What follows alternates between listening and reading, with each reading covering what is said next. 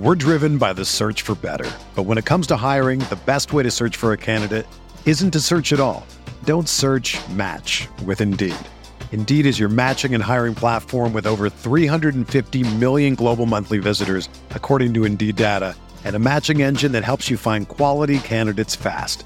Ditch the busy work. Use Indeed for scheduling, screening, and messaging so you can connect with candidates faster. Leveraging over 140 million qualifications and preferences every day, Indeed's matching engine is constantly learning from your preferences, so the more you use Indeed, the better it gets. Join more than 3.5 million businesses worldwide that use Indeed to hire great talent fast. And listeners of this show will get a $75 sponsored job credit to get your jobs more visibility at Indeed.com slash BlueWire. Just go to Indeed.com slash BlueWire right now and support our show by saying that you heard about Indeed on this podcast. That's Indeed.com slash BlueWire. Terms and conditions apply. Need to hire? You need Indeed. This podcast episode is brought to you by Coors Light. These days, everything is go, go, go. It's nonstop hustle all the time. Work, friends, family expect you to be on 24 7. Well, sometimes you just need to reach for a Coors Light because it's made to chill. Coors Light is cold lagered, cold filtered, and cold packaged. It's as crisp and refreshing as the Colorado Rockies. It is literally made to chill. Coors Light is the one I choose when I need to unwind. So when you want to hit reset, reach for the beer that's made to chill. Get Coors Light in the new look delivered straight to your door with Drizzly or Instacart. Celebrate responsibly. Coors Brewing Company, Golden, Colorado. Hey, this is Dirk Nowitzki, and you listen to the Mavs Step Back podcast.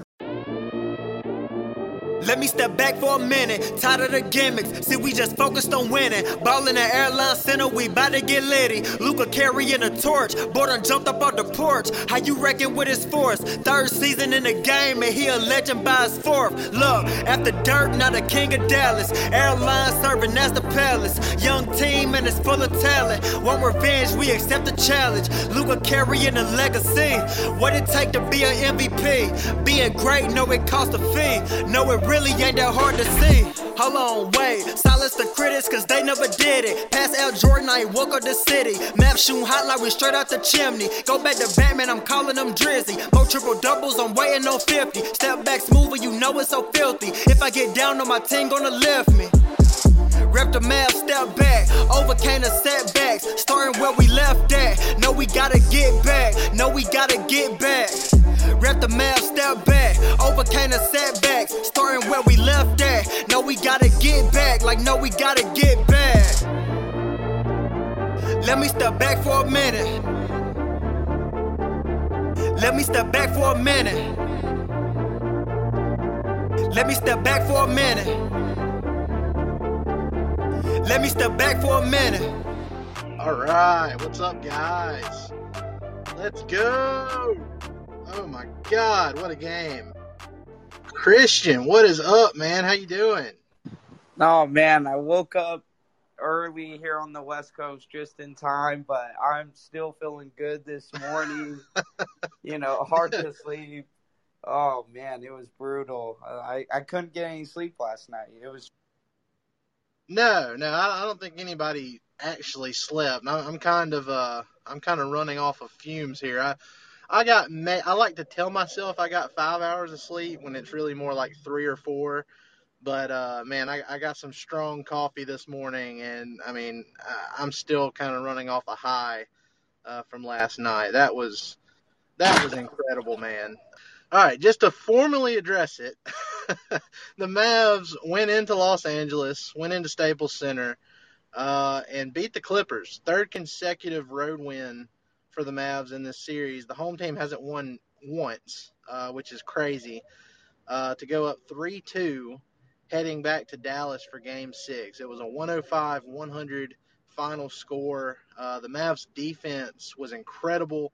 Uh, they had an incredible third quarter offensively, and then they completely, you know, collapsed on that end in the fourth quarter and barely scraped out a win. Uh, you know, mostly because Terrence Mann decided not to take a, a layup at the end. He tried to pass out of it, like, like what what was he doing there? But anyway, we'll take it. we'll definitely take it. Uh, Luka was incredible, 42 points, 14 assists, uh, eight rebounds. He had 27 of his 42 points in the uh, first half alone. I think he had 19 in the first quarter. Uh, he was just incredible. Uh, Tim Hardaway Jr. He had 20 points and he had a horrible shooting night. He was only six of 19 from the field. Uh, and Dorian, he had a hor- horrible shooting night. He was two of nine from the field, but he ended up with a career high uh, for the regular season or playoffs uh, with uh, five steals. So uh, he he was great defensively. The whole team just had more of a sense of urgency, uh, especially when the Clippers got around the rim. You know, inserting Boban into the starting lineup didn't necessarily.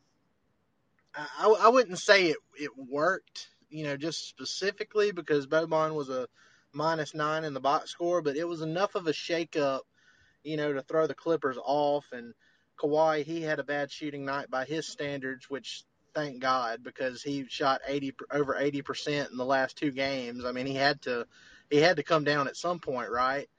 Uh, but you know, I, overall, just what a thrilling game. Like I hadn't I hadn't felt those type of emotions from a basketball game in so long. I mean, the Luka the Luka game winner in Game Four last year uh, against the Clippers was awesome. Uh, but you know they were down two one, and that evened the series, and then it was followed by a, a thirty point shellacking in Game Five. Well, this time you know it's it's tied two two. Uh, the Mavs came out strong, won the first two games, had a deflating next two games at home, and everybody was kind of down on them. And man, what a response! What a response! This is uh, this is just some high level stuff, guys. I, I hope everybody's just like relishing in it uh, and enjoying the moment because this is something that we have been craving uh, for the longest time. The Mavs are, are this is the closest they have been to winning an NBA playoff.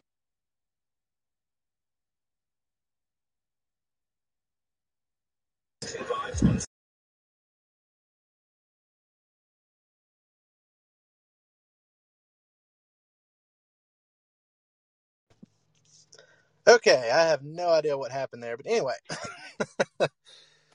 this is the closest we've been to winning an NBA playoff series since 2014 when the Mavs were the eight seed going up against the one seed Spurs.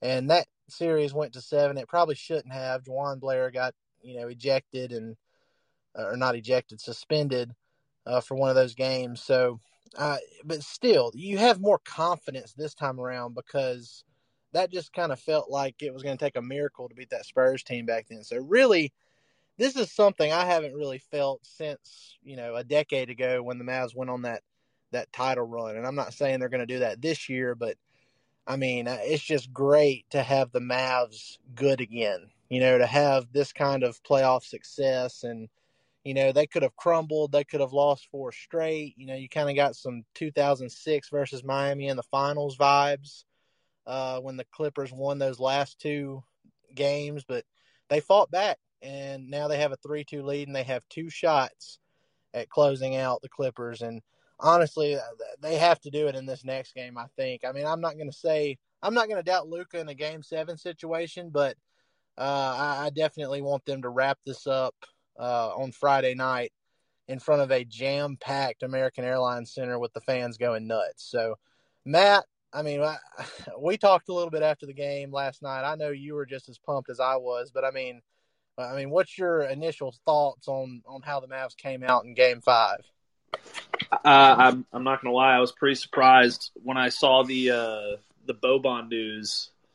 I was a little disheartened.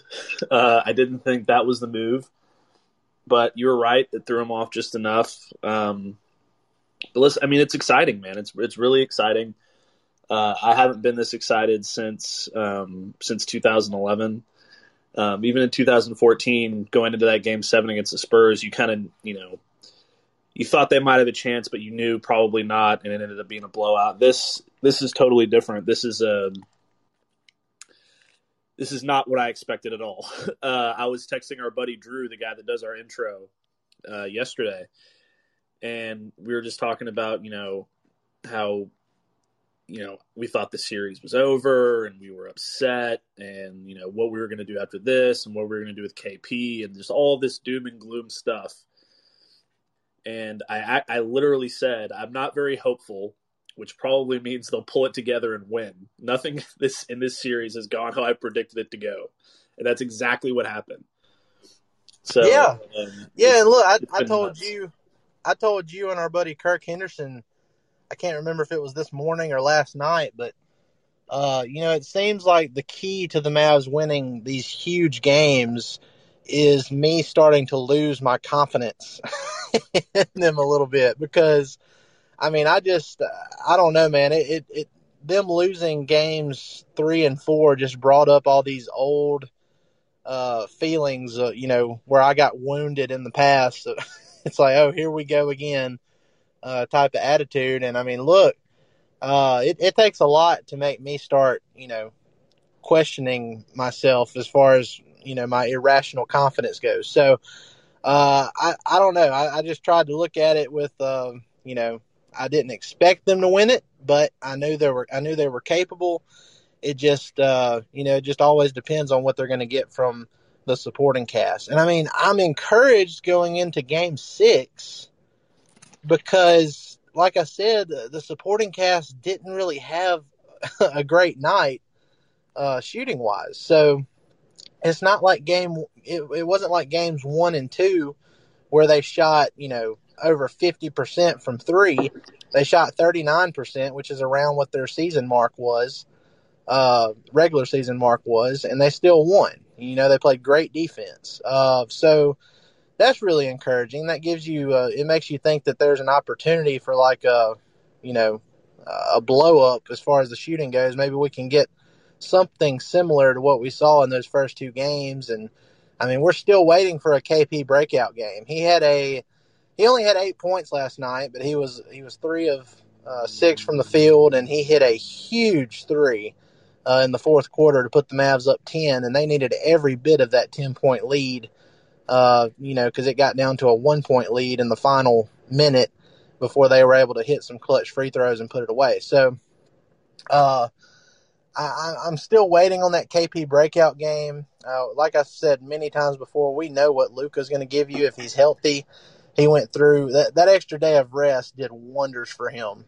Uh, he, he got his shoulder feeling right again, and it definitely showed. He had some of those threes in the first half of that game where he was just like fading away on them, and it, the the release was so quick. It's like I, it, it, wasn't like your typical Luka release on the threes. You can tell when a guy's feeling it because of how fast he's uh he's letting go of it, and he was absolutely feeling it. So I, I'm really I'm confident. I'm cautiously confident because I know the Clippers are capable of sending this to a game seven, and who knows, man? Maybe maybe the home team just won't win in this entire series, and the Mavs, you know, will win it in uh, Staples Center. You know, all time the Mavs are what five and zero oh or or something's five and 0, 6 and zero oh at Staples Center.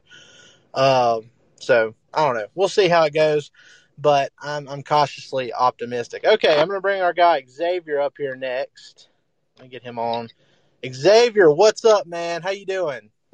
Man, um, I have hope saying, and that's uh, and honestly, I have hope not because we played some amazing, an amazing game. I have hope because we won and we didn't particularly play well, and I didn't know if we were good enough to beat the Clippers if we didn't have an outlier shooting night or if something spectacular happened. And to be honest, you know, Timmy didn't have a really good game. No one really had a an especially good game other than Luka, and yet we were still able to just get timely stops and what I really liked was that we had active hands and we got some good stops on defense down the stretch. And I think we we were able to do just enough to survive. Um, and that gives me hope that you know what we don't have to rely on outlier nights um, to get a victory. And if we're able to squeak out you know ugly, tough contested wins, I think that's the sign of a of a team that's maturing. You know that they're they're learning how to win. They're learning how to do the little things um, that lead to winning games. And I didn't know if we had that in us. And to see that on that stage, um, honestly, that gives me hope. You know, I don't have to expect that we're going to shoot 50, 60% from three and that'll be our path to victory because we can't rely on that consistently, you know? But, um, you know, even, you know, Dwight Powell, like, again, he was, he was our match, but what he did play with, he played with a lot of heart and a lot of energy. Um, shout out to Christian and, you know, that showed itself. You know, we were able to get some turnovers at the right time and do just enough to squeak by. So, man, I'm right now. Literally, when you started the the, the session, I was about to sit down and watch the game because I have no idea how we pulled that out. It was a blur. So I'm sitting down now to kind of see, you know, some of the X's and O's and some of the things we did strategically to kind of squeak out that win. And Man, yeah, I'm just excited, man, honestly. And so I, I, didn't think we'd be here. Honestly, I felt down after those last two games, but man, I'm back to being irrationally confident again. So great night. Man, man and I mean, look, you're you're right. It's uh, I, it's one of those things where we've seen this story before, right? You know, the Mavs they they have a decent size lead, and you know they go cold, and you're thinking, oh no, here we go, the, the Clippers about to come all the way back, but it was so refreshing to see them stay connected, even though they weren't hitting anything uh, on the offense end. They made just enough spot uh, shots. Uh, sorry, just enough stops on defense, you know, to get them the win at the end, and that that's a huge growing.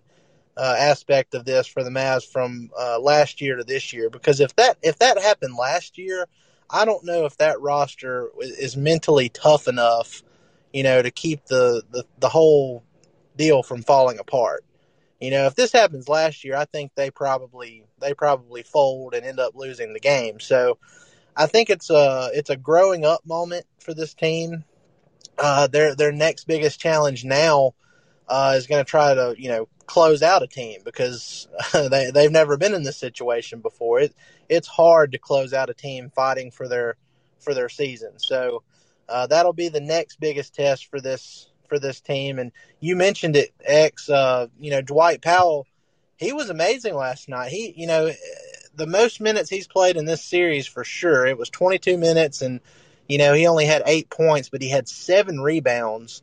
And uh, you know, a couple of them were just absolutely huge. You know, the Mavs were down. Uh, I think it was 75-73, and Tim Hardaway Jr uh, shot a three and missed it. He went around the basket from behind the basket and shot out like towards the free throw line and lunged and got a huge offensive rebound, got it right back to Timmy, and he nailed a three pointer. And it seemed like all the momentum of the game changed in that moment. That's when the Mavs went on that huge run in the third and uh, ended up going up by, I think it was 14, or they, they were up by as many as 16 at the time. So, uh, he he provided a spark. Uh, it kind of makes you wonder why Melli was ever even playing in the first you know couple games of this series, even though they ended up winning. Uh, but hey, if they have something with Powell now, he's energetic. He's energetic. He's fresh. Uh, you know that might be something to look at going into Game Six. But uh, X, I want to get your thoughts on this before we before we let you go here. But I mean, what do you think about all these people? And I mean, I know this is kind of, as somebody told me on Twitter last night, the correct answer to this is who cares. But I mean, what are your thoughts on Luka, You know, taking 37 shots because, in my opinion, uh, you know, people, some people are trying to to use that as a way to condemn him. But I mean, the guy has to do that. Uh, in, in my opinion. He has to shoot that many times when you're not getting help from your supporting cast, and he still shot 46% from the field, 50% from three, and uh, he got his assists and rebounds along with it. So, I mean, what, what's your thoughts on that? I mean, I, I personally don't think it matters. No, he had to, but that, right, like just we just gave praise to Dwight Powell for having a good game. We had Boban in there. We had Willie Cauley Stein. Whenever whenever you have big men in there like that, it makes it it's easier to defend the Mavericks, right?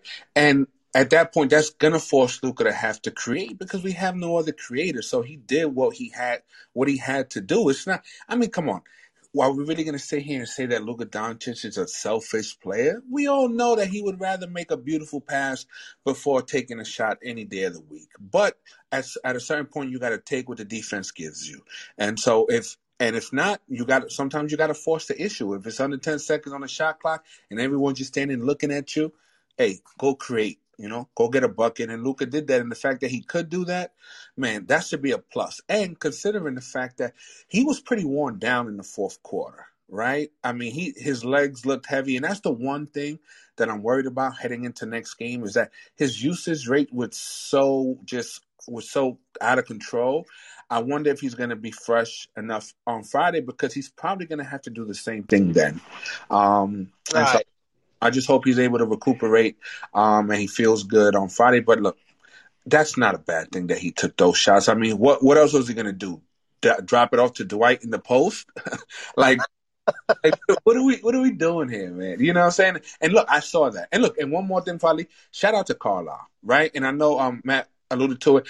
When I first saw that Boban was started, I saw like a picture. I thought it was a joke. I didn't think it was serious. I thought it was like a meme. I thought somebody was effing with me.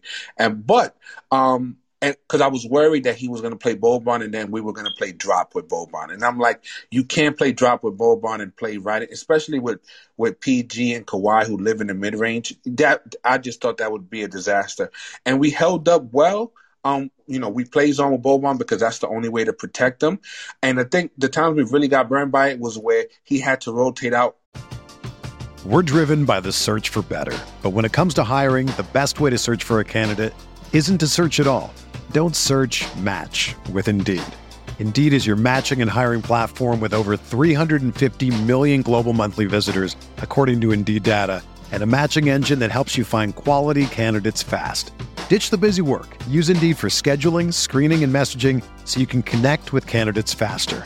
Leveraging over 140 million qualifications and preferences every day, Indeed's matching engine is constantly learning from your preferences, so the more you use Indeed, the better it gets. Join more than 3.5 million businesses worldwide that use Indeed to hire great talent fast. And listeners of this show will get a $75 sponsored job credit to get your jobs more visibility at Indeed.com slash Blue Wire. Just go to Indeed.com slash Blue Wire right now and support our show by saying that you heard about Indeed on this podcast. That's Indeed.com slash Blue Wire. Terms and conditions apply. Need to hire? You need Indeed. to the perimeter, and then you know he was getting blown by by Batum and everybody else. But um, I think it was just enough to where we were able to withstand that first quarter punch, and you know the game was still in control. So shout out to Carlisle for making that move because that takes guts, and I think he just he did just enough. Honestly, the fact that that game was ugly was probably by design. That's probably Carlisle's way of keeping the game close and then hoping that Luka just took over in the fourth and brought us home. So shout out to Carlisle, man. He's a great coach, and anyone who's ever, you know, he can be stubborn at times, but in playoff basketball, when he can tweak things and, and muddy things up, that's where you really see um, what Carlisle is about. So I'm just happy to have him on, on the team. The economy is made up of real people doing real stuff, and it affects everything. Which you obviously know since you're a real person doing real stuff. Marketplace is here to help you get smart about everything beyond the what of the day's business and economic news. We dig into the how and the why with the real people driving our economy. From big tech and interest rates to small businesses and what's happening at the Fed. Marketplace breaks it all down so you don't have to. Listen to Marketplace wherever you get your podcasts. Sugar Ray Leonard, Roberto Duran, Marvelous Marvin Hagler, and Thomas Hearns. Legends, whose four way rivalry defined one of the greatest eras in boxing history. Relive their decade of dominance in the new Showtime sports documentary, The Kings, a four part series premiering Sunday, June 6th, only on Showtime. If you love listening to us here on the Step Back, what's wrong with stopping you from grabbing your own mic and starting your own show? And there's no better place to host than Blue Wire Hustle. Hustle was created to give everyone the opportunity to take your podcast to the next level. Or if you want to host a podcast and just don't know where to start, Hustle is the perfect place for you. As part of the program, you'll receive personal cover art, Q&As with Blue Wire's top podcasters, access to our community Discord, and an e-learning course full of tips and tricks. And on top of that, we'll help you get your show pushed out to Apple, Spotify, Google, Stitcher, and all other listening platforms. And the best part is, you can get all of this for only $15 a month. the same rate as any other hosting website would charge you for you just to get an initial setup. So if you're ready to do more than just listening to us talk about our favorite team, then make your voice heard and hustle. Acceptance into the program is limited, so get your application in today. To apply, go to bwhustle.com/join. Check out the description box in this episode to find out more, but that's bwhustle.com/join. Yeah, good, great stuff, X, and we appreciate you coming on here as always. And I mean, look, Rick Carlisle, I was kind of worried uh, when all that came out, that that news came out that uh, that Boban was starting because they asked Ty Lue about it. Uh, you know, before the game, and it was before the lineups had been released. And Ty Lue was like, "Yeah, I, would expect them," or he basically predicted that they would start Boban. And I'm thinking, like, man, he he's reading Carlisle's mind at this point. But you know, apparently that it, it didn't matter. You know, Carlisle said he was going to do whatever he's going to do, whether uh, Lue predicted it correctly or not. And sure enough, it worked out for the best. But uh, yeah, Rick is a mad scientist when it comes to uh, playoff basketball, and I wouldn't be surprised if he tinkered with the, the lineup even more in Game Six and started Dwight Powell now instead of uh, instead of Boban. So we'll we'll see how that goes, but I, I, I wouldn't be be shocked if that happens. And then, you know, as far as Luka, even in that fourth quarter, I mean, Christian said it in the in the chat here uh, that he should have shot even more.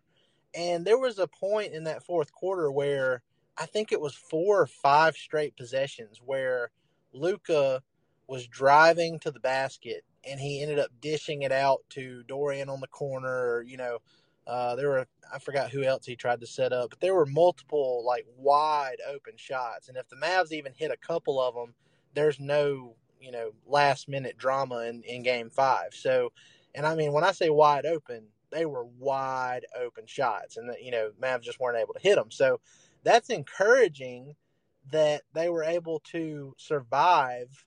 Uh, you know, the supporting cast not being able to finish that off that way. So uh, I think there's some room for improvement, some room for optimism in Game Six because uh, Luke has proven that he's going to get guys open shots. They just have to hit them, you know, to uh, uh, to give the Mavs some comfort going in uh, going into Game Six. So, and look, guys, I, I, don't know if I mentioned this earlier or not, but Luka, th- there has been two players.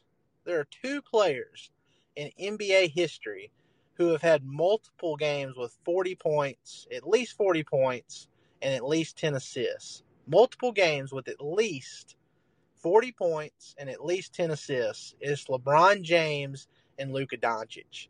LeBron has four in his entire career, and Luka has two in his first 11 playoff games. That is insane. He is he is unbelievable, and he's doing all of his playoff games so far have been against Kawhi Leonard and Paul George, two of the best perimeter defenders in the NBA. So I mean, he is he is just scorching these dudes. And Matt, I'm, I'm going to get your thoughts on it now because we were kind of talking about it a little bit earlier. But I mean, it's getting to the point now to where we're thinking like, is this dude going to end up being in the the goat conversation before it's over with? It's obviously really early, but you know, I mean, what what are your thoughts on that? I mean, it, it's it's almost undeniable what he's been able to do to this point. Well, it, he has to be right. I mean, he gives you, and I, I was making this comparison to um, in my my work chat at 105.3 The Fan, and then I heard um, Nick Wright say it on TV uh, later in the day. He gives me like LeBron pre Miami vibes, or like Jordan, like early career Jordan, you know, before you know before that 91 championship, like early years, like Jordan, here's Jordan at the foul line, a shot on Ehlo, Jordan. You know what I mean? Yeah. He's just, he's doing so much with so little around him comparatively right. to these other good teams. And he's just been unstoppable. And he's, and you're right, he's been playing two of the best perimeter defenders in the NBA really in the last decade in the NBA. I mean, Paul George is a phenomenal defender. Kawhi might be the best defender of the last 20 years, you know, since Pippen. So it's it's incredible what he's doing and and he's 22 years old. He's got he can only get better. None of these other teams have players like Kawhi and Paul George that are going to be able to slow him down. So if he can get through this series, the kinds of numbers he could potentially put up in a series against Utah or whoever else they're going to face down the line is mind-boggling. Like regular season, you know, there's nights where you're feeling like you, you know, you're a little off or you know, there's nights where you're a little bit more tired. But in the playoffs, the adrenaline's kicking in. And you're playing 100% every night even with a, a neck injury and all this other shit that he had going on. And something else is going to come out of him if he gets through this series that I don't think we've ever seen before. See, that's that's my thoughts too because you're playing against people are saying, "Oh, well, you know, the Clippers they're choking."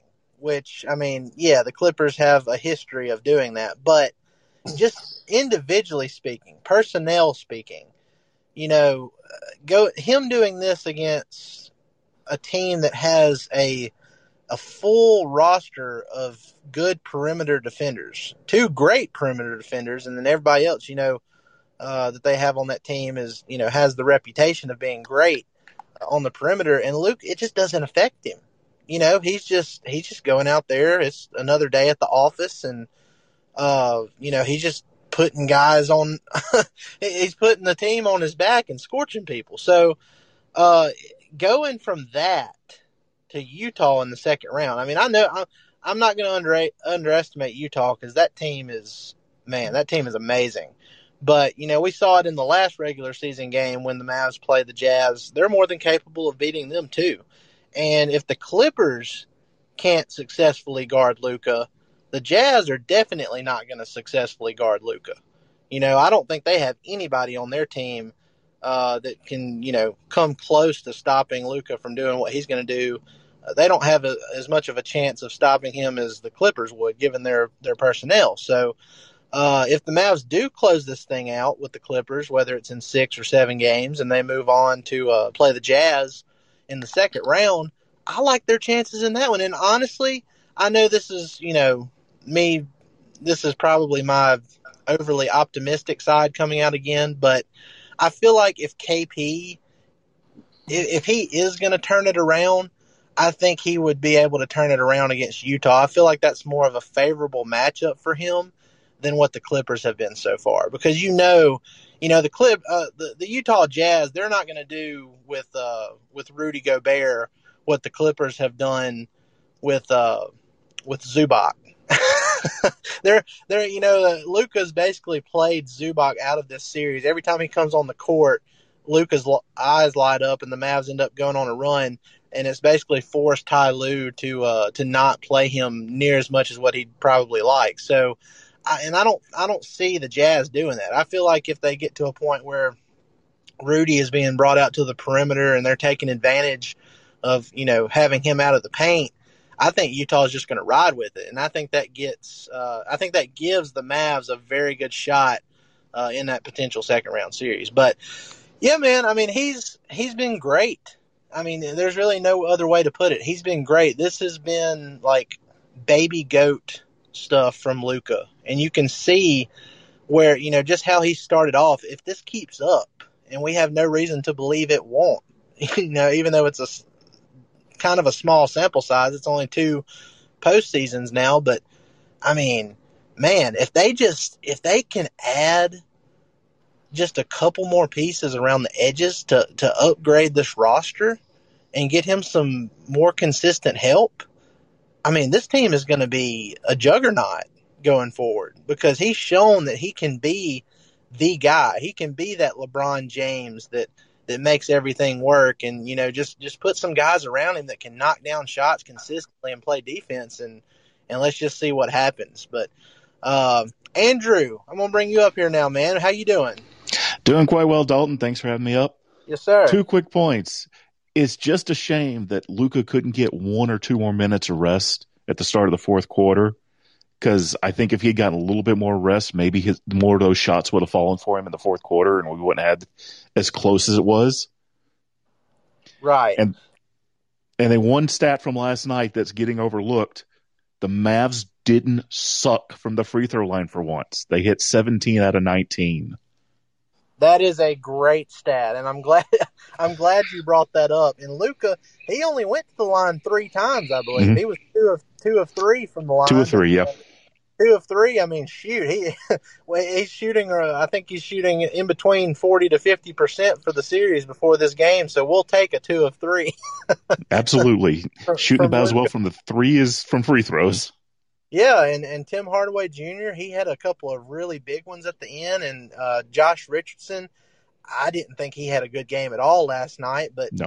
you know he he came up with a couple of huge. Uh, he hit the last two to make. Uh, I think it was four seconds left. They were up 103-100, and he put the the icing on top of the cake with two clutch free throws to make it to where the Clippers. There's no way they could have you know come back. So just those free throws alone, I can uh, I, I won't say anything about the rest of Josh Richardson's performance last night, but Sadly, that seems to be his one good role left. Hit clutch free throws for us at the end of the games. right that that is the thing that that Josh Richardson is doing best right now. But uh, I mean, I just I don't know, man. I I, I feel like if the Mavs just hit their freebies like they did last night, then you know they don't have to be perfect like they were in in game one and game two shooting the ball. And I mean that that that really instills confidence in in the whole team because like I said, uh, you know, typically if you told me going into a game five and it's a tie series and the Mavs are playing on the road and you said, okay, well Tim Hardaway Jr. is going to come out here and shoot six of nineteen tonight. Uh, I would say, okay, well, the Mavs are going to have a really tough time winning this game, and they probably won't win it. oh, and and also throw in that Boban will be your team's third leading scorer with nine points. Yes, yeah. Boban's going to start, and uh, he's going to be your third leading scorer. You know, I, I just wouldn't have a lot of confidence in, in the Mavs winning that if, if that's what you told me beforehand. But sure enough, they got it done, and I mean, I'm just I'm stoked about it. I I mean, what what's your feelings going into this game six? I mean, I I personally think that uh, I don't think it I don't think it's a must win because the Mavs have shown us how they play in these these road games, and I'm not going to doubt Luka if it comes you know to a game seven situation and all the pressure that would be on the Clippers in there, but. Uh, it sure would be nice to close it out in six. Do you think it's a must win in game six? It's not a must win. I'm I'm nervously optimistic. I'd say for Game Six. Uh, one thing that should maybe help us show out. It's the only NBA game on Friday night, so Luka is the star on Friday night for the league. Yes. He's got the full spotlight to himself. Close him out. Right. Yeah, and I and I, the thing is, I want him to. I mean, I definitely want him to close him out in Game Six, and I think, like you said, him having the full spotlight uh, will probably, you know, it- it'll probably have some type of boost for Luka, and he feels bad because uh, Mavs faithful came out at American Airlines Center, and it was just absolutely nuts. Uh, as far as the atmosphere goes in games three and four, and they weren't able to win it. So, at some point, at some point you'd think the home team is going to have to win in this series. And if we thought it was crazy in games three and four, oh my God, it's going to be like like our guy uh, Mark Followill put on Twitter earlier. It's going to be a banana sandwich. You game the start Uh, of game three was absolutely nuts in there. Game four, the crowd was tepid. It's they just it feels like the crowd just had a bad feeling at game four being in yeah, you know, well, I given what the Mavs did in Game Five, I expect it to be more so, you know, more about what they had in Game Three, if not, you know, a level a, a level higher than that. So. Yes. And I mean, look, it was a little bit different, you know, being down 2-0 and being down uh 3-2 is slightly different. So now now is is where the Clippers demons start to creep in, you know, uh where all the past failures come in. They've never been able to make it to a conference finals. Uh, they punked the Mavs last year when they were undermanned, and now they're getting their butts kicked in this series for the most part. And they're facing elimination, and they're going to be on the road in front of a raucous crowd. And I mean, I, I think the Mavs have a good chance of closing this out if they just uh, just have a decent shooting from guys like Tim Hardaway Jr. and Dorian Finney-Smith. Those are the X factors in Game Six. Yep, and the clip, especially if the Clippers fall apart, like Rondo was staring at Kawhi near the end of the game. Oh yeah, yeah. Rondo. One of the more satisfying parts of this series so far is you know the the whole Rondo backstory thing because we know there's beef between him and Rick. Uh, we know Mark Cuban doesn't like him. He uh, Rondo airballed a three in Game Five last night, and Mark Cuban was celebrating. The ESPN or the TNT camera zoomed in on him. He was celebrating with Michael Finley uh, behind the basket.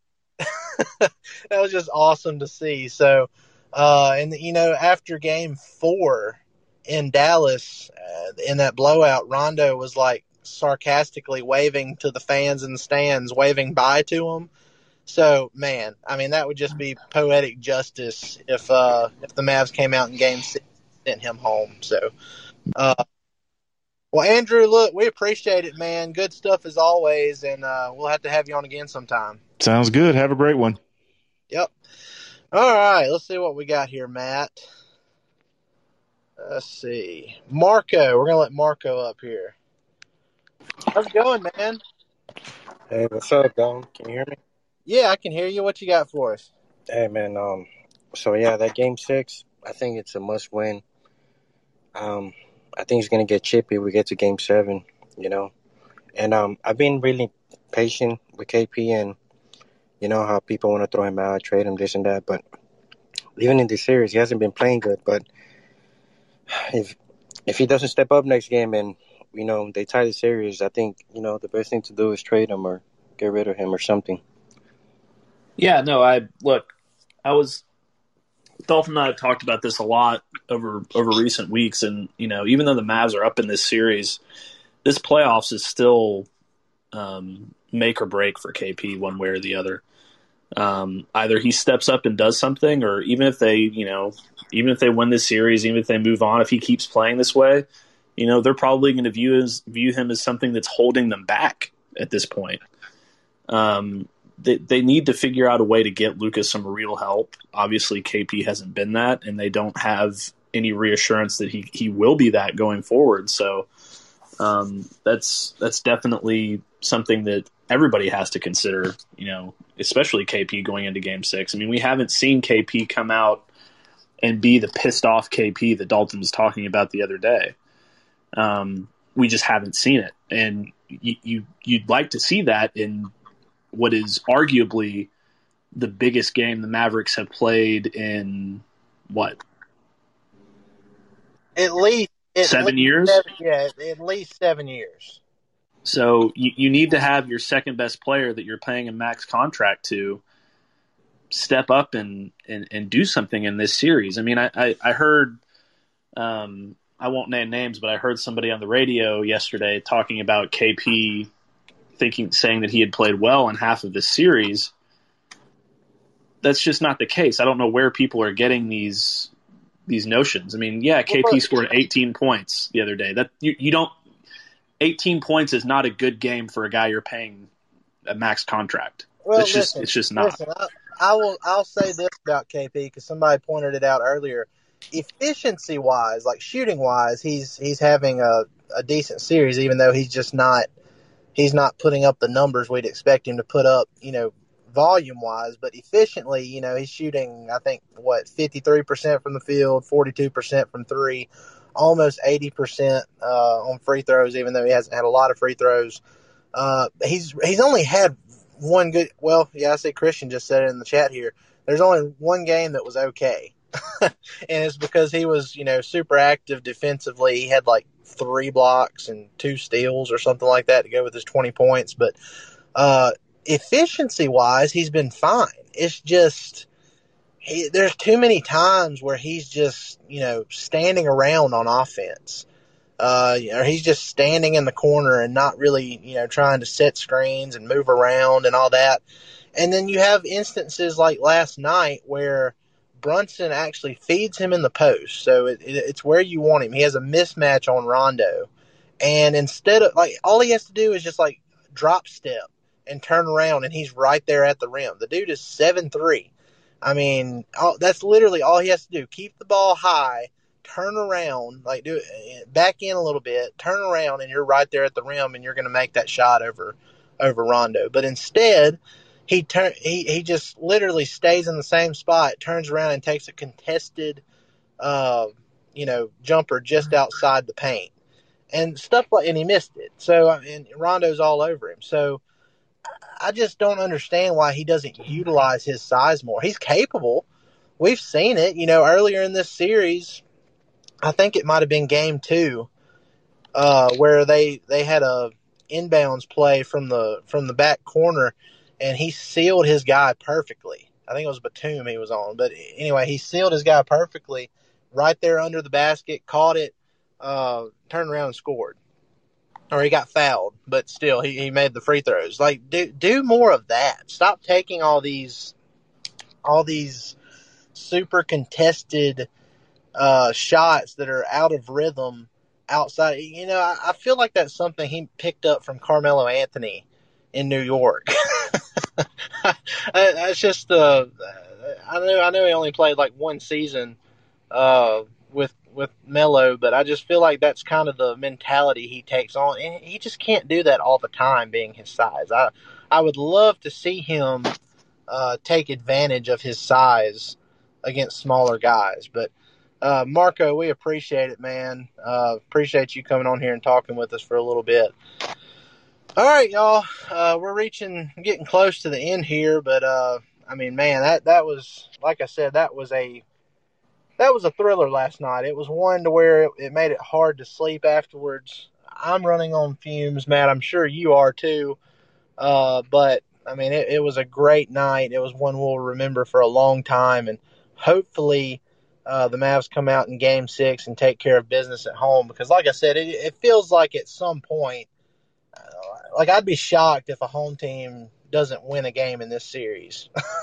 and I, I Luka, he was so disappointed uh, that that they weren't able to, to deliver for the, the home crowd in those last two home games. That I feel like they'll come out focused and uh, that, like Tim Hardaway Jr. said, they got to just play like they're on the road. They can't even think about it being a home game. They got to come out and uh, hopefully they come out like they did in Game Three. You know, they just put put it on them early, went up thirty to eleven, and they they weren't able to hold on to that lead. Hopefully they do that again and they do a better job managing the lead and they close the Clippers out. So, what are your final thoughts on this, Matt, before we uh, before we take off and look forward to, to Game Six? Is it weird that I'm more comfortable playing at the Staples Center right now than I am playing at the American Airlines Center? No, I mean that's fair given what's happened. I mean, it's it's not really something you would expect, but that's just that's just the way things are right now. I mean, they they've looked like a different team on the road than they have at home in the playoffs, and I don't know what happened in um, you know to to force that shift, but maybe they just when they've in my opinion, and this is just you know you guys can call me out and tell me if I'm wrong, but in my opinion, when this team has its back against the wall, that's when they play their best when they're when they're cornered. Right. And and that's how that's how it's felt when they were in the Staples Center. They were cornered and then they came out and they you know they flexed and they and they got the job done. And at home, I think they got too comfortable. Yeah, and that's the thing. You know, that's what that's what Tim Hardaway Jr. was saying, and even Lucas said it last night too.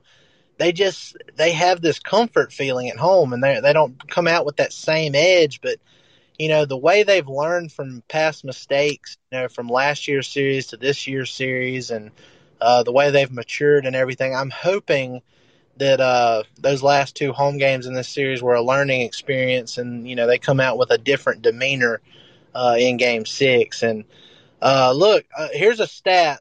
Here's a stat I want to throw out before we take off here. But uh, so last night, Luka Doncic he scored or assisted 31 of the Mavs' 37 total field goals uh, in the in the 105-100 win. So 31 of 37 of their field goals were e- either Luka scoring or assisting. And you know, per Mavs PR, uh, Luka is the third player in NBA history to score or assist on 80% of his team's field goals in the postseason.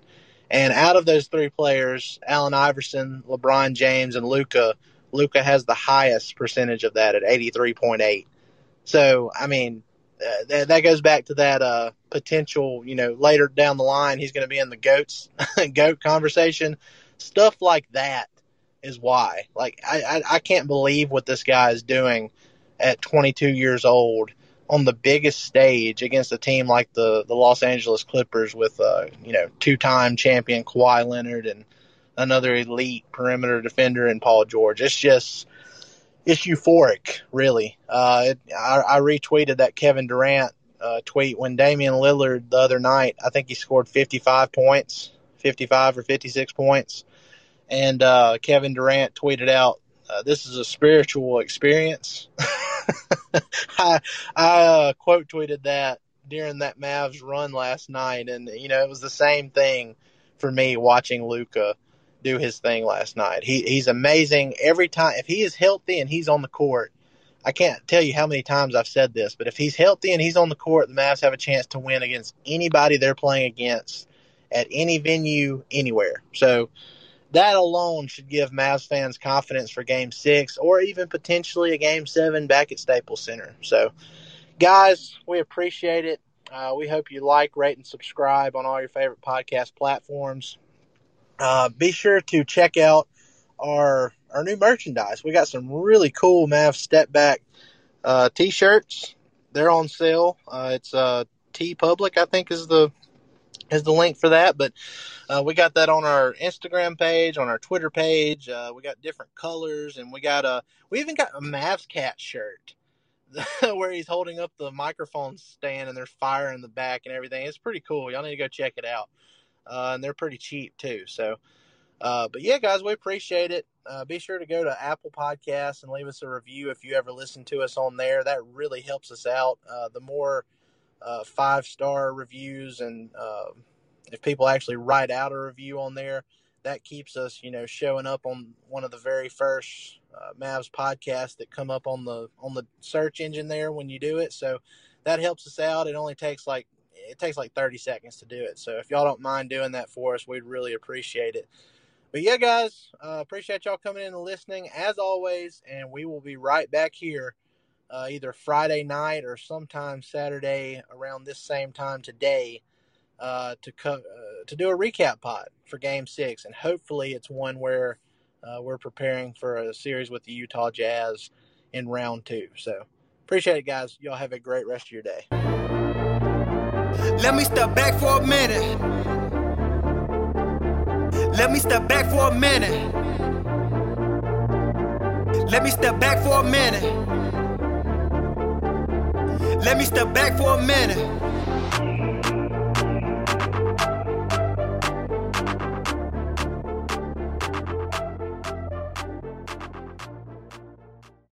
Sugar Ray Leonard, Roberto Duran, Marvelous Marvin Hagler, and Thomas Hearns. Legends, whose four way rivalry defined one of the greatest eras in boxing history. Relive their decade of dominance in the new Showtime sports documentary, The Kings, a four part series premiering Sunday, June 6th, only on Showtime.